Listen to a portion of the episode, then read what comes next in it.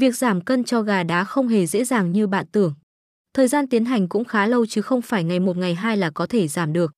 Ngoài ra, giảm cân là một chuyện nhưng có giữ được sức mạnh ban đầu không lại là một chuyện khác. Vì vậy, hãy tham khảo ngay những bí quyết giảm cân cho gà đá cựa sắt ngay sau đây nhé. Điều chỉnh khẩu phần ăn của gà. Tập luyện cho gà. Cho gà ăn nghệ. Phun nước chè và phơi nắng hàng ngày cho gà.